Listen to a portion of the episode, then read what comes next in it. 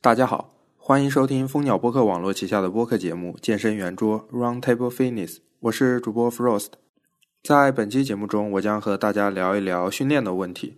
在上一期节目中，我们聊过了营养，所以这一期节目中，我们要聊一聊更多的关于大家所忽视到的一个训练上的问题。这个问题很简单，就是我们主要做的两个动作。我想说的是，很多人都不太清楚哪个动作更好。或者说哪个动作对他来说更安全？所以说后者来说应该是对大家更重要的，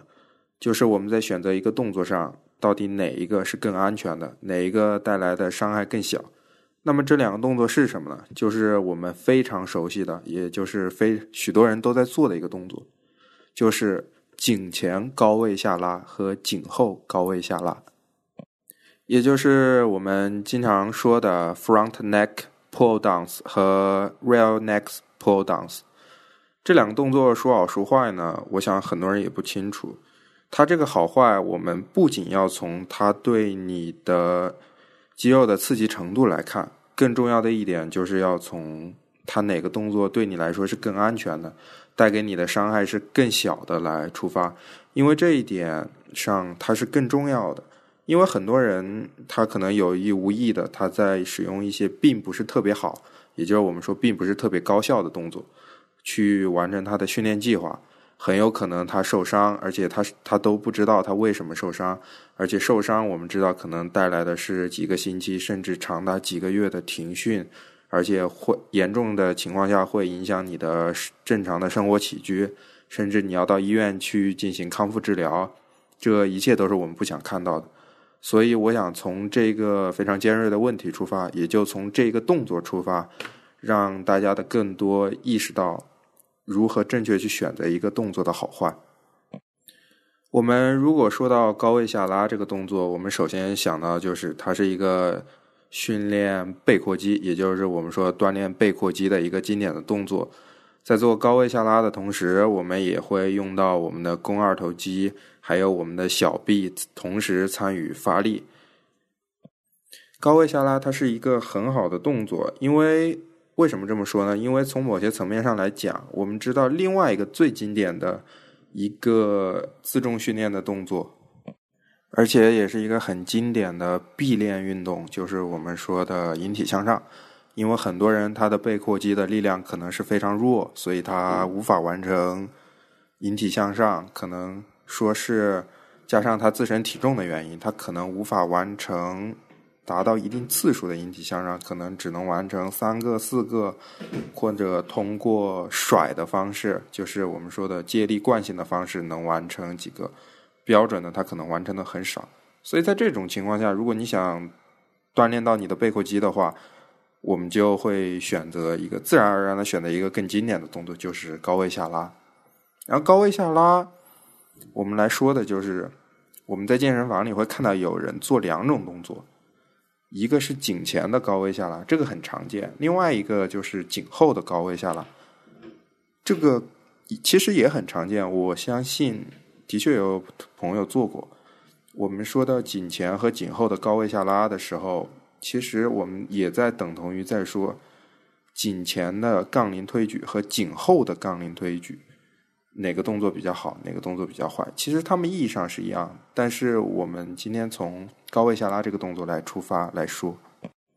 其实说实话，我们会听到很多的教练，如果他有足够的一个知识储备和一个足够多的常识的话，他可能会告诉你。颈前的动作，它在很大的程度上，它是好于颈后训练的动作。比如说，你的颈前高位下拉和你的颈前的推举，不管是是实力举，还是还是我们说的 military press，那个就是杠铃推举，它都是颈前动作都是会更安全的。但是这种说法是怎么来的呢？所以我们今天就好好的聊一聊，我们。多通过几组数据，也就是一些实验上能真正证明的它的好，就是我们通过科学原理来解释这个问题。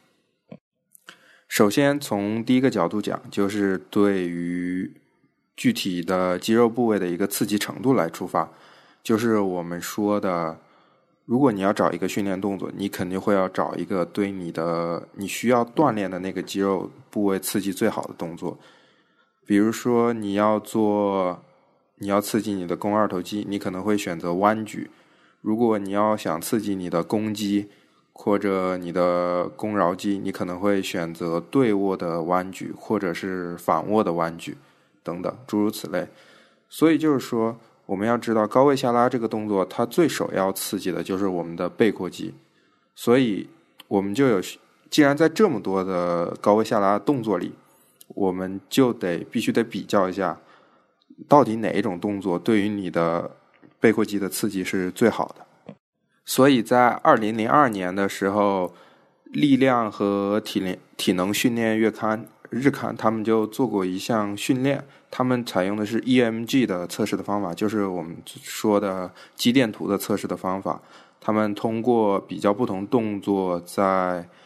肌电图的反应下的一个肌肉的活性的来反映，到底哪个动作对于你的背阔肌刺激是更好的。他们总共选了四个动作。其实真正的关于高位下拉的动作，其实我们知道也不止四个，但是他选了四个会比较常见的。第一个就是我们说的窄握高位下拉，这个窄握的同时，它的掌心是朝外的，就是掌心不是朝面向身体的，就不是我们说的 chin up，而是掌心朝外的窄握的高位下拉，这是第一个动作。然后第二个动作呢，就是我们说的。就是我们说的反握的高位下拉，反握这个时候它的握距大概和你的肩是同宽的，反握就是掌掌心朝向身体的这种握法的高位下拉，这是第二个动作。然后第三个动作就是我们说的髋握颈前高位下拉，就是我们看到高位下拉器上那个横杠，就是朝下弯曲的那部分，就是握住最宽的那部分。这是颈前第三个动作，然后第四个动作是髋握颈后高位下拉，然后最后的实验的肌电图反应呢，对于背阔肌刺激最大的那个动作，也就是我们其实能猜到的，就是髋握颈前高位下拉。而且，因为它这个训练是基于对于背阔肌的一个刺激的程度，所以他们和所以他们选择了以此为基础做实验，所以他们自然会选择这个动作作为最后的最优的动作，就是髋握颈前高位下拉。这个动作对于你的背阔肌的刺激是最强的，在这个实验当中，同时。体能与力量训练月刊，他们也做了第二个实验。这个实验是在二零零九年，嗯进行的。可能距今可能已经有很长的一段时间了。如果从一个学术期刊的一个引证的一个资源来看，这个时间其实已经是非常早了。我们不知道这个实验在现在还有多大借鉴意义，但是这个实验一直的结果一直在被引用。它是这样做的，它就是通过。衡量 EMG 就是肌电图的水平来比较这些动作对于你不同的肌肉部位的一个刺激的程度。呃，可能我这样说的有些绕口啊，就是是这个实验就是这样表述的，就是他们选了三个高位下拉的动作，然后去比较这三个动作下的身体几个主要肌群的活跃的水平有什么不同。它主要测试在这三个不同的高位下拉动作下的哪些肌群呢？第一个就是我们说的背阔肌，第二个它也测到了胸肌，然后第三个还有三角肌后束，同时还有你的肱二头肌。这三个动作的变式是哪些呢？一个是颈后高髋握高位下拉，一个是颈前髋握高位下拉，还有的是我们的叫做。V bar 的高位下拉，就是我们说的窄握的高位下拉，就是用的是那种 V 型的把手连着绳索做的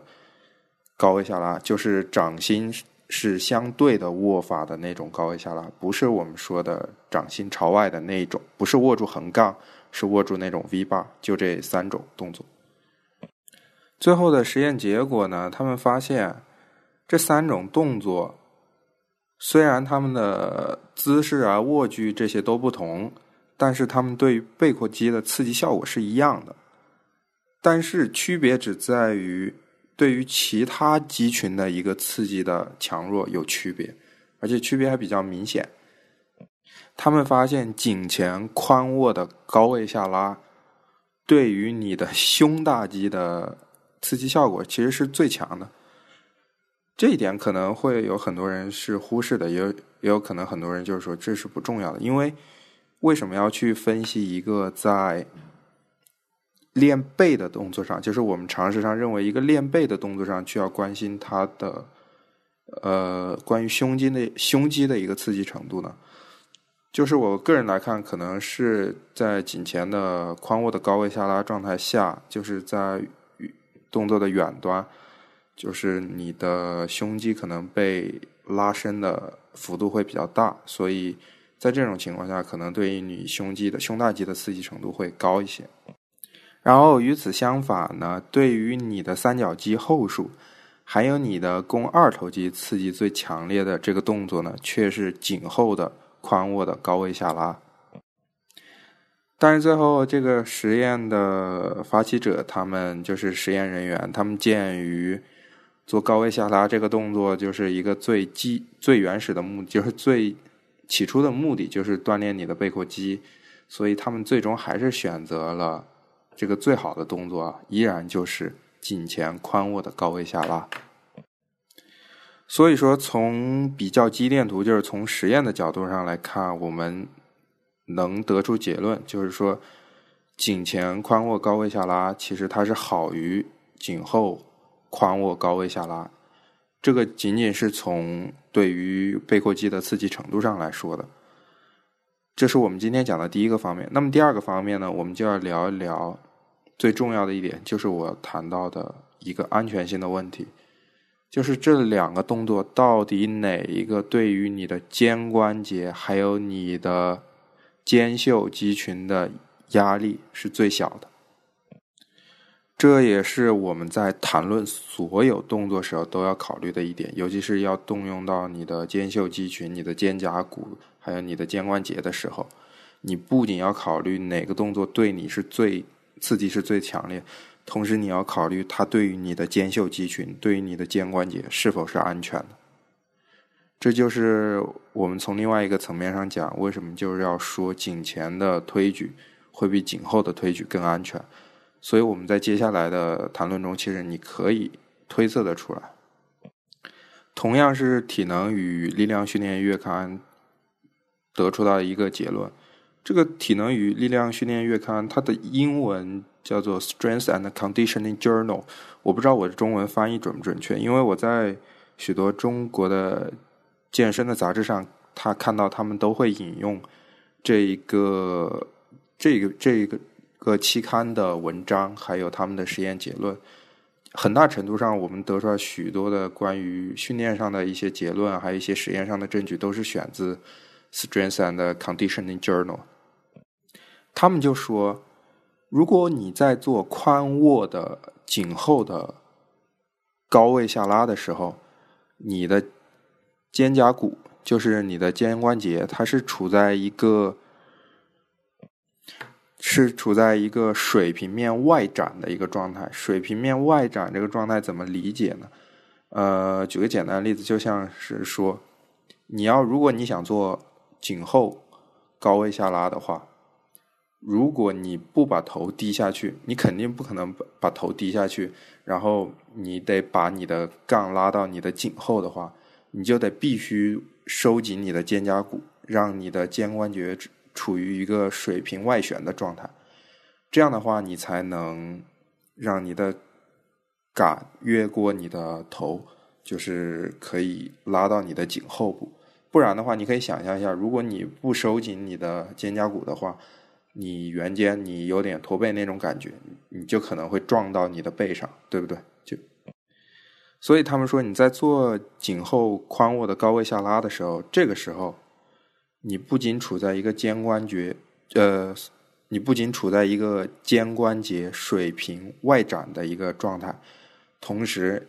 伴随着你的下拉，你还处在一个。处在一个肩关节外旋的状态。所以在这种状态下，会有更多的压力，就是施加在你的肩袖肌群上，因为促使它、强迫它、强迫你的肩袖肌群去稳定你的肱骨上部，就是你的肱骨的上头。嗯，可能这样说，很多人还是不太明白，就是说，如你会使用更多的力去稳固你的肱骨的上部，这意味着什么呢？这意味着你就会提供更多的压力给你的肩袖肌群，你的肩袖肌群将会工作的很艰难，就是会很不灵活、很不舒适的状态下去稳定你的关节，就是你在强迫你的肩袖肌群在做一个不规范的一个动作，就是一个很违背常理的动作，所以长此以往导致来的一种。很坏的伤痛的结果呢，就是两种，一种可能会比较严重，就是我们说的肌腱变性。这个这个病理上的东西，因为我个人也不太了解，因为应该来说这是一种非常严重的你的一种肩袖肌群的损伤了。如果就是你经常做颈后的高位下拉或者颈后的推举的话，再加上你感觉你的肩袖肌群、你的肩关节已经很差，经常被伤痛困扰的话。你很有可能就是因此受伤，然后另外一个就是我们说的疼痛，其实疼痛累积到了最后就是导致一种病痛，就是导致的一种病症。疼痛一开始的累积可能你忽视掉了，很多人会容易产生一种错误，就是会把肌肉的酸痛和真正的伤，就是受伤的那种疼痛混为一谈。其实，其实如果你有一些训练常识和经验的话，你能明显的分辨出两者的区别。其实我个人觉得，就是对于关节的伤痛，它还有一种受伤的疼痛，它更多意义上是指的那种锐痛。所以在这个层面上，你得好好就是回忆一下你的动作有没有现在伤害到你的肩袖肌群或者你的肩关节，你有没有感觉到疼痛？如果你感觉到疼痛，或者你有任何不适，或者即使你没有，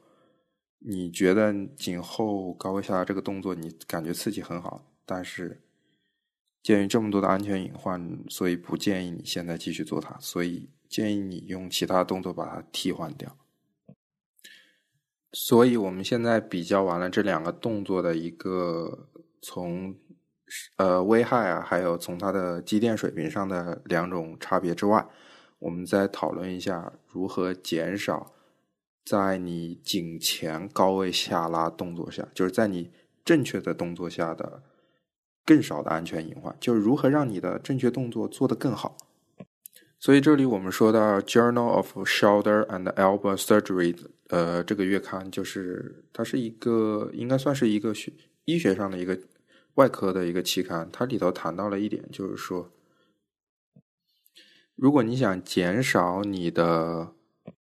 你的肩关节的关节囊的一个损伤的话。就是最好的，就是在你做类似于高位下拉这种动作的时候，你应该保持你的大臂还有你的小臂和你的身体平面大概有一个三十度的夹角。呃，这个我怎么给大家形容呢？就是说，你想象一下，如果你在做高位下拉的时候，你第一件事你可能是收紧你的肩胛骨，然后你的双手去握住杆，然后这个时候。你想从你的小臂到你的大臂到你整个身体，就是身体上部，它们应该是在一个平面上的。但是如果你想减少你的关节囊的一个损伤的话，更好的做法就是让它们不在一个平面上，就是说让你的大臂和你小臂向前移动些，你的肘关节向前移动些，给你的身体所在的平面保持一个三十度的一个夹角。他说：“这个时候对于你的损伤是最小的。呃，如果你还不太清楚我所说的这个意思呢，就是我和大家再确认一下，就是说你做出一个高位下拉的动作，就是大臂和小臂就是大概呈九十度，然后你保持这个动作，你靠着一面墙站。如果你整个身体，包括你的大臂、小臂，还有你整个胸，还有腹肌，整个平面完全贴在墙上，这是我们常规做法。”他说做法就是，让你的小臂同时贴紧在墙上，但是你的胸和墙要保持一定的距离。这个时候就等于是你的肘关节相对于你胸肌的位置发生了改变，就是前移了。所以他说，在这种状态下去做你的高位下拉，可以减少对你的关节囊的损伤。我自己也试过这种，其实就自己个人的训练经验来说，其实会有一些别扭。而且可能个人感觉就是，我们知道，因为就是说，很多人在做高位下拉的时候，在最底端身体会有一个向后的倾斜。其实，在这个程度上，你其实已经改变了这个角度了。所以我说，在这个层面上来说，这一条就是学理上的一个建议。我觉得，其实很大程度上，如果你就是你能控制好，就是你做一个标准的高位下拉的颈前的动作的话，其实。也可以避免一个相同的伤害的产生。另外一点就是做颈后高位下拉，它不好的一个原因呢，就是很简单，也很好理解，就是我说，我想很多人在做颈后高位下拉或者是颈后杠铃推举的时候，你肯定会有意无意的向前低头，对不对？因为你要向前低头，所以你的颈椎就会产生一个弯曲。所以在这种情况下，在你颈椎向前弯曲的这么一个情况下，如果你长时间保持这个动作，然后你再做一个颈后高位下动作的时候，这个时候会有一些伤害，就是一些伤痛会从你的臂神经丛传来，就是你就是你整个手臂的一些神经募集的一个地方，它会传来一个伤害，就是带给你的手臂，它会让你手臂产生一个暂时性的麻木。可能你在训练中，如果你在进行一些大重量不规范的颈后的动作的话，你应该会有这种明显的感觉，它会让你手臂产生一个暂时性的麻木，这是这一点也是很危险的。另外一点，如果你在使用一个你控制不了的重量的颈后推举，或者一个你用爆发力做的很用力的做到很快速，通过爆发力拉到底的颈后高位下拉的话。你很简单一点，你的横杠可能会伤害到你的颈椎，可能会撞击到你的颈椎啊，或者就是说重量如果到最后一个力竭的话，我在健身房看过一个比较恐怖的事情，就是有一个人他在做大概是有大概是有四十多公斤吧的两边二十公斤的杠铃片，再加上一个短的直杠的颈后的。呃，推举，他到最后的一个动作时候根本推不上来，那个杆是压在他的颈的后部，就是已经靠近斜方肌了那个地方。当时很痛苦，因为他是站着的状态，他不可能把一个实心的杠铃，呃，哑铃直接松手扔在地上，他自己也不会那么做，因为他不敢就是砸到地面，然后再加上他也根本推不起来，肩关节、肩袖肌群处于一个非常。别扭的一个发力状态，他也完全推不上去。当时非常恐怖，当时我所以就赶紧冲过去，赶紧帮他把哑铃给抬着，然后再叫两个人。其实我当时我自己都举不起来，因为确实非常重。然后再叫另外一个人，才帮他抬起来，让他松手，他才好了。因为当时实在特别危险，所以我特别不建议大家在做颈后的高位下拉或者颈后的，尤其是颈后的。推举的动作真的是非常危险，所以今天说完了上面这么多，就是想告诉一点，关于颈后的高位下拉或者颈后的哑铃推举啊，这些动作其实他们真的很难找出一个非常好的效果对于你的训练。可能你觉得它刺激很强，但是我不得不告诉你，它这个动作对你会产生一些健康性的损伤。如果你执意要这么做，嗯，那也 OK，那是每个人都有自己的选择，但我觉得永远都是，不管你训练目的是什么，训练安全永远是第一位。你不可能为了追求一个短时间的一个肌肉刺激而换来一个长时间的肌肉伤痛，这是一个顾此失彼的一个结果。虽然我们也说了，颈前宽握的高位下拉是是唯一的一个比较好的动作。也不能说是唯一一个比较好的动作，可能说在实验怎么样？对于肌肉刺激啊，然后对于安全性来说，它可能是一个很好的动作。但是我们因为出于健美训练啊，再加上你对于背背部的训练动作，你不可能这么单样单一性，你不可能只做一个宽握的颈前的高位下拉，你不可能组成你一个背部的训练。这个道理很简单，所以你可以再加上一些其他比较安全的动作啊。当然前提是你有一个标准的动作。或者说你做反握的哑铃的划船，正握的哑铃划船，俯身划船，或者 T 杠划船，或者是 V bar 的 V 杠的单位呃高位下拉，或者是正握反握的引体向上，都 OK。所以你可以用很多的比较好，也是比较安全动作去组成你的背部的训练。但是一定要避免颈后的一些动作再出现在你的训练当中，因为它对你实在是不安全。我们也很难再找出一个让人信服的理由，就是说它有什么值得你去做。你可能会模仿别人的做法去做一个你的训练，我相信很多人他们都不会不太会去去判断一个动作是好是坏，很多时候他们就是在模仿。因为他可能看到健身房里有一个人做，他可能皮质很低，他做了这个动作，你可以看到他肌肉的收缩很好，然后你第二天你就会想去模仿他的动作，你也去做这个动作。其实很多层面上来说，安全才是第一位的，但安全它是一个隐性的，一它是在一个隐性层面上很难被发觉的，它是一个累积的过程，你只有一个错误错误在不断累积，才会造造成一个不安全的一个状态。所以说，讲了今天这么多，还是希望大家，如果遇到一个新动作，如果遇到任何伤痛，如果你遇到一个新计划，你准备用的时候，多想一想，多考虑一下，多用轻重量去感受一下。如果它对你不好，如果你感觉到伤痛，你感觉不到一个刺激，感觉到效果对肌肉的酸痛效果不是那么明显的话，你就不要用它。可能它真的不适合你。每个人都有每个人的特点。一个计划没有完全，或者一个动作没有完全意义上适合任何人。好了，那么本期的节目就到这里。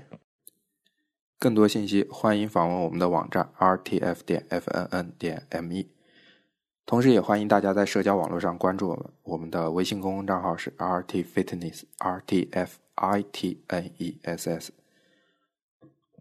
大家也可以通过我们网站上的 Contact 页面获取我们的社交网络信息。我们的网址是 rtf 点 fnn 点 me。同时，我也极力鼓励大家使用邮件和我们进行沟通，营养这这样我可以在第一时间答复你的训练疑问、你的营养的疑问，然后我也可以收获收获到更多有高价值的提问，还有更多你们的想法。说不定你们的问题、你们的想法就是我们下一期节目的主题。我们的邮箱地址是 rtf at fnn 点 me，和我们的网址一样，就是 rtf at fnn 点 me。感谢大家收听本期健身圆桌，我们下期再见。